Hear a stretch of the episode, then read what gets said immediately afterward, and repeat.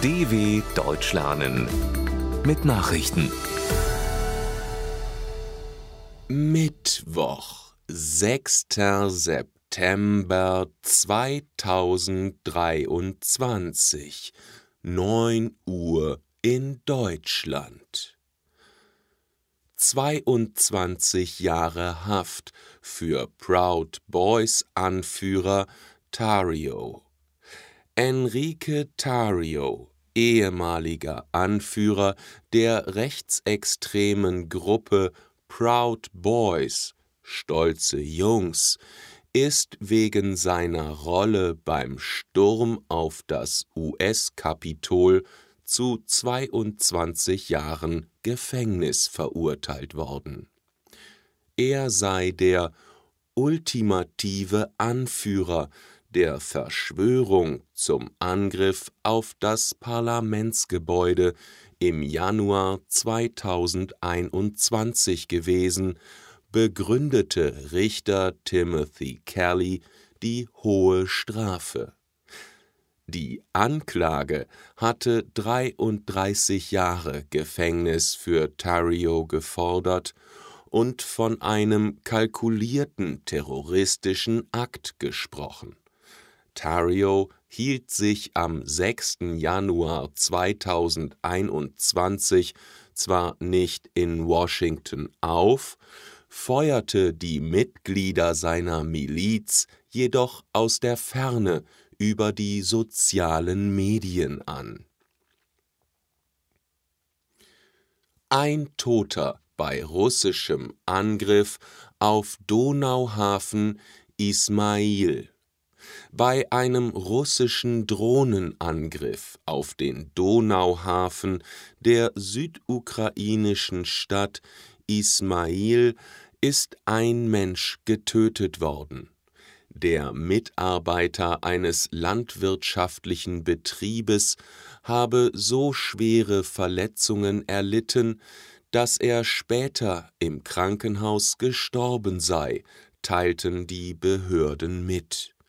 Während der fast dreistündigen Attacke seien mehrere Agrareinrichtungen und Hafenanlagen beschädigt worden und Brände ausgebrochen. Nach Russlands Aufkündigung des Abkommens für den ukrainischen Getreideexport über das Schwarze Meer hat sich Ismail zu einem der wichtigsten Umschlagplätze für die Getreideausfuhr entwickelt. Hohe Prämie für übergelaufenen russischen Piloten. Ein zur Ukraine übergelaufener russischer Pilot, der den Streitkräften Kiews einen Mi-8-Hubschrauber übergeben hat, bekommt eine Prämie von umgerechnet einer halben Million US-Dollar, rund 463.000 Euro. Der Sprecher des Militärgeheimdienstes Andriy Jussow teilte mit, das Geld werde in der ukrainischen Landeswährung ausgezahlt. Über den Fall des 28-jährigen Russen, der auch öffentlich auftritt, berichten ukrainische Medien seit Tagen. Laut dem Internetportal Ukrainska Pravda war der Pilot im ostukrainischen Gebiet Charkiw gelandet. Zwei nicht eingeweihte Mitglieder der Besatzung seien getötet worden. Polen stockt Verteidigungsetat deutlich auf. Wegen Sicherheitsbedenken angesichts des Krieges im Nachbarland Ukraine will das NATO-Mitglied Polen seinen Verteidigungsetat erheblich aufstocken. Im kommenden Jahr werde Warschau 137 Milliarden Zloty rund 30,6 Milliarden Euro und damit mehr als 4 Prozent seines Bruttoinlandsprodukts für Verteidigung ausgeben, sagte Präsident Andrzej Duda laut der polnischen Nachrichtenagentur PAP.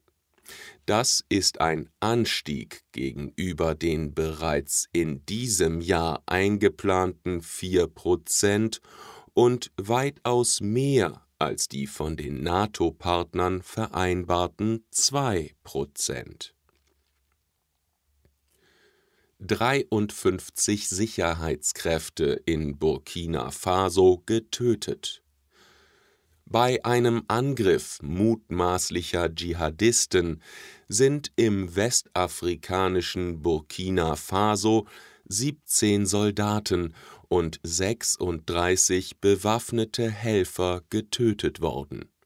Etwa 30 Sicherheitskräfte seien bei der Attacke im Norden des Landes nahe der Grenze zu Mali und dem Niger verwundet worden, teilte die Armee weiter mit. Die Streitkräfte versuchen nach eigenen Angaben in der Provinz Yatenga von Islamisten beherrschte Gebiete zurückzuerobern um vertriebenen Dorfbewohnern die Rückkehr zu ermöglichen. Die durch einen Putsch im Oktober in Burkina Faso an die Macht gekommene Militärregierung unter General Ibrahim Traoré bemüht sich bislang vergeblich, die Dschihadisten zurückzudrängen schwere Überschwemmungen im Südosten Chinas. Heftige Regenfälle durch Ausläufer des Taifuns Hai-Kui haben im Südosten Chinas zu großflächigen Überschwemmungen geführt. Städte in der Provinz Fujian mussten den U-Bahn-Verkehr einstellen Schulen schließen und mehr als 36.000 Bewohner evakuieren, wie die Behörden mitteilten. In der Stadt Fuzhou starben zwei Feuerwehrleute, die in ihrem Einsatzfahrzeug von den Fluten mitgerissen worden waren Meteorologen zufolge waren die Niederschläge in Fuzhou so stark wie seit zwölf Jahren nicht mehr. Laut offiziellen Warnungen haben 49 Stauseen in den Provinzen Fujian und Guangdong die Hochwassergrenze überschritten. Soweit die Meldungen vom 6.9.2023 dw.com/langsame Nachrichten